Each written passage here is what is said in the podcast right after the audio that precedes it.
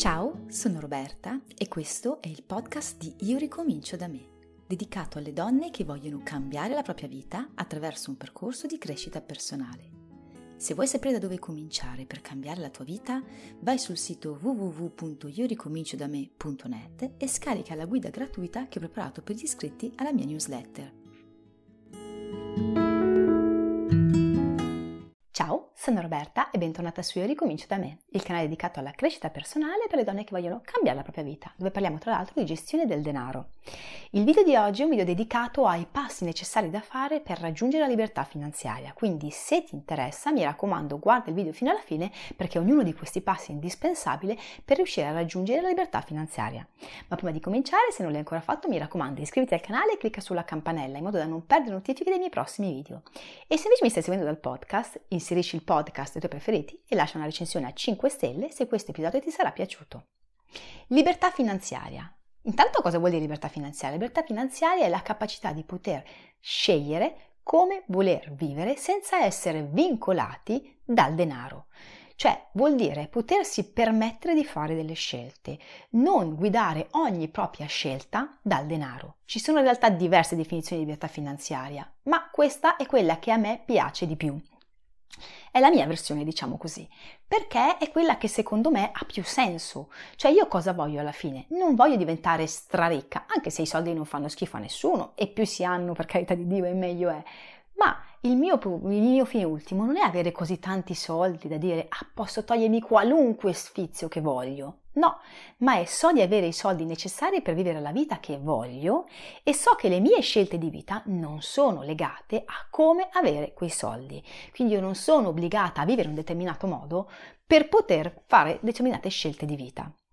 Libertà finanziaria in generale quindi vuol dire avere dei soldi da parte che ti possano permettere questo stato, perché se sei sempre col conto zero o poco più, è un po' difficile pensare di fare quello che si vuole. Come si raggiunge questa libertà finanziaria? Quindi come si arriva a una situazione dove i soldi cominciano a lavorare per noi e non dobbiamo preoccuparci in continuazione di quanti soldi abbiamo e di come li spendiamo?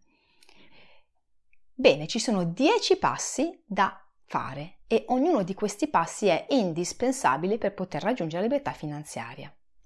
Il primissimo passo da fare per raggiungere la libertà finanziaria è creare un fondo di emergenza.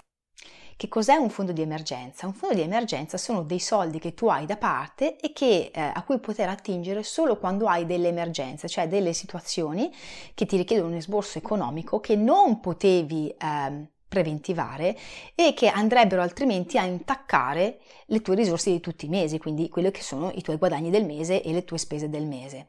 Naturalmente se, se parti da una situazione di difficoltà economica eh, per costruire il fondo di emergenza non potrai avere, ci vorrà un po' di tempo e non avrai probabilmente molti soldi su questo fondo, ma il fatto di sapere di avere anche un piccolo fondo da parte, anche con 1000 euro o poco più, è già qualcosa che ti permetterà di stare più tranquilla perché saprai che in caso di vera emergenza, perché il fondo di emergenza è usato solo per le vere emergenze, puoi farvi fronte. Il secondo passo poi per riuscire ad arrivare alla libertà finanziaria è evitare di indebitarsi e cercare di liberarsi dei debiti già fatti. Perché? Perché finché noi continuiamo a indebitarci, che sia per pagare la macchina nuova, le bollette, acquisti di vario tipo, eccetera. Noi stiamo impegnando il nostro futuro in una maniera pesante e stiamo attingendo nostri, ehm, alle nostre risorse economiche.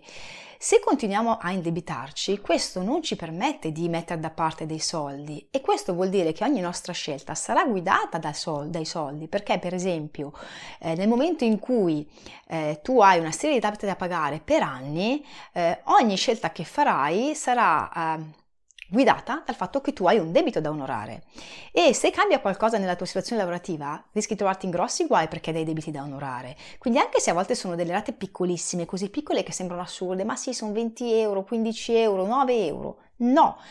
I debiti vanno evitati e se già ce li hai devi cercare di lavorare per ridurli. Ho fatto un video apposta che trovi qua sotto e ho un video corso sul mio sito per capire come fare a ridurre i debiti fino a cancellarli, ma è importantissimo che non fai altri debiti ed è importantissimo che cerchi di liberarti dei debiti che già hai in maniera da partire da una situazione di eh, tranquillità e non avere poi ogni mese delle spese che sono obbligatorie e che ti porterai avanti per probabilmente anni.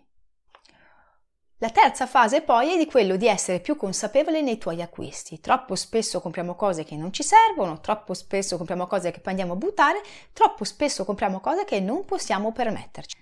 Tutte le cose che non puoi permetterti non le devi comprare, perché altrimenti cosa succede? Che andrai a indebitarti per poterle comprare e non esci più dal loop dei debiti. Quindi evitiamo gli acquisti impulsivi, evitiamo gli acquisti inutili, magari per un po' limitiamo anche gli acquisti, diciamo così, che sarebbero utili ma che non sono indispensabili in questo momento e non, cerca di non comprare quello che non puoi permettere, perché in questa maniera è semplicemente un continuare a ipotecare il tuo futuro per cose che poi spesso e volentieri non sono neanche indispensabili. Il, passo, il quinto passo poi per riuscire a raggiungere la libertà finanziaria è diventare pienamente cosciente di come spendi i tuoi soldi e di quanti soldi spendi. Sì, perché spesso e volentieri, soprattutto al giorno d'oggi che si paga col bancomat, la carta di credito, Satispay e quant'altro, la gente non si rende davvero conto di quanti soldi spende, se non quando alla fine del mese riceve l'estratto conto. Così non si va da nessuna parte, è necessario sapere quanto si spende. La cosa migliore sarebbe utilizzare il, il, contante, perché vedi i soldi e vedi che fisicamente escono ogni volta che paghi. Mi rendo conto però che a volte non è una cosa sicura, magari uno non si fida di andare in giro con qualche centinaia di euro nel portafoglio per poter pagare la spesa e quindi dice no, preferisco il bancomat. Allora, intanto abolisci le carte di credito. Non devono essere utilizzate proprio perché non devi pagare a credito, altrimenti ti stai ancora indebitando. Ma anche per il bancomat, se lo utilizzi per una questione di appunto sicurezza, perché non vuoi andare in giro con troppi contanti, prendi l'abitudine di segnare ogni spesa che fai. Come fare? Beh, col prossimo punto per raggiungere la libertà finanziaria, quello di prendere l'abitudine di segnare e di tracciare tutte le proprie spese. All'inizio se proprio non sai da che parte partire, può andare benissimo semplicemente tenere gli scontrini e scrivere. Una cosa proprio banale, cioè un foglio piuttosto che le note del telefonino dove metti le cifre che spendi man mano che le spendi e a fine giornata controlli quanto hai speso in quella giornata. Poi in realtà ti suggerisco di usare un metodo un pochino più uh, strutturato che ti permetta quindi di essere molto più consapevole di come spendi i tuoi soldi utilizzando per esempio un Kakebo. Se non sai da che parte partire trovi il modello gratuito che ho fatto per gli iscritti alla newsletter qua sotto nel, nell'info box. Perché prendere l'abitudine che deve diventare proprio un obbligo di mettersi lì a fine giornata e dire ok, cosa ho speso oggi? Questo, questo, questo, questo questo, comprese le spese piccole, comprese quelle per cui non hai ricevuto tipo non so i soldi della macchinetta del caffè. Tutto va scritto ti permette a fine giornata di capire quanto hai speso e man mano che va avanti il mese di vedere quanto stai spendendo, perché finché non hai chiari i numeri, finché non fai questo bagno di realtà, di vedere i numeri, di sapere oggettivamente quanto stai spendendo, non potrai mai raggiungere la libertà finanziaria. Perché ti sembrerà, avrai la percezione di spendere poco. Il passo successivo per arrivare alla libertà finanziaria è quello poi di cercare di incrementare le proprie entrate, soprattutto se sei in una situazione in cui fai davvero fatica già arrivare alla fine del mese. Riuscire a incrementare le proprie entrate, facendo magari più straordinari se sei dipendente, trovando più clienti se lavori in proprio, eh, cercando di monetizzare magari hobby e passioni o tempo libero, piuttosto che vendendo cose che hai, magari non quelle a cui tieni particolarmente perché sono dei ricordi di famiglia, ma cose che magari non usi più, cose che hai comprato e di cui ti sei pentita, insomma, cercando ogni modo, diciamo così, possibile e immaginabile per avere delle entrate extra ti permetterà di avere dei soldi in più, che però non dovrai dedicare a spendere di più, ma che dovrai mettere via quindi ogni cifra che ti entrerà in più dovrà essere dedicata solo ed esclusivamente ad incrementare il tuo fondo di emergenza, in modo che da un semplice fondo di emergenza, magari anche molto piccolo e risicato, la cifra diventi sempre molto più importante e ti possa permettere di avere un fondo che ti faccia avere un, un, ampio respiro, cioè che in caso tu eh, dovessi subire un problema grosso, come tipo che so, un licenziamento, una cassa integrazione, una malattia che non ti permette di lavorare, tu sai che per un tot di tempo puoi mantenerti con quei soldi, cosa che all'inizio è un po' difficile. Quindi l'idea è di riuscire a incrementare il più possibile il fondo di emergenza, in modo che diventi prima un, un, un sostanzioso fondo di emergenza e poi un fondo di risparmio. Il passo successivo poi per raggiungere la libertà finanziaria, che in realtà dovrebbe essere uno dei primi passi, ma mi rendo conto che a volte non è sempre facile, quindi meglio farlo quando si è pronti, è quello di capire che devi smettere di spendere semplicemente per ehm, piacere agli altri, che sia per ehm, mantenere alte le loro aspettative, che sia perché eh, temi il loro giudizio, che sia perché eh, vuoi dimostrare di essere qualcuno non è spendendo che lo farai. Impara a circondarti delle persone giuste, impara a mm, capire che non devi per forza fare quello che gli altri si aspettano da te, lavora un po' sulla tua autostima e in questa maniera ti accorgerai di come potrai risparmiare tanti soldi in spese che adesso stai facendo semplicemente perché senti il bisogno di dimostrare qualcosa agli altri. E quei soldi risparmiati automaticamente saranno dei soldi che ti permetteranno di andare sempre più veloce nel raggiungimento della tua libertà finanziaria. Arrivati a questo punto è molto importante, come ti dicevo prima, riuscire a incrementare il più possibile il fondo delle emergenze e ehm, farlo diventare non soltanto un fondo delle emergenze, ma anche un fondo di risparmio. Quello che ti consiglio di fare per essere più più pratica è tenere proprio due cose diverse, quindi il fondo di emergenze che avrà una cifra eh, diciamo così abbastanza importante per permetterti di affrontare anche emergenze economicamente importanti, diciamo così, eh, ma non semplicemente la, la, piccola urgenza del momento, e dall'altra parte creare un fondo di risparmio. Il fondo di risparmio a cosa dovrà essere dedicato? A avere dei risparmi da parte per il futuro e l'investimento. Infatti, l'ultimo punto che ti porterà a raggiungere la libertà finanziaria sarà quello di riuscire finalmente a far sì che una parte dei tuoi soldi, quindi quello che è il risparmio, o perlomeno una parte del risparmio, lavorino per te, come si dice, no? Eh, che sia investimenti, investimenti classici, canonici, attraverso delle, dei broker, delle banche e quant'altro, che sia un investimento magari online con le varie piattaforme se sei capace eh, mai fare investimenti di cui non si ha conoscenza perché altrimenti si rischia solo di buttare soldi, stai attenta quando si parla di investimento, che sia mettersi in proprio, che sia studiare per avere un lavoro meglio pagato, eh, L'idea è di far sì che quei soldi vengano spesi, che una parte di quei soldi vengano spesi per permetterti di averne altri, per permetterti di generare altri soldi. Il modo poi è quello che è più congeniale a te, alle tue necessità.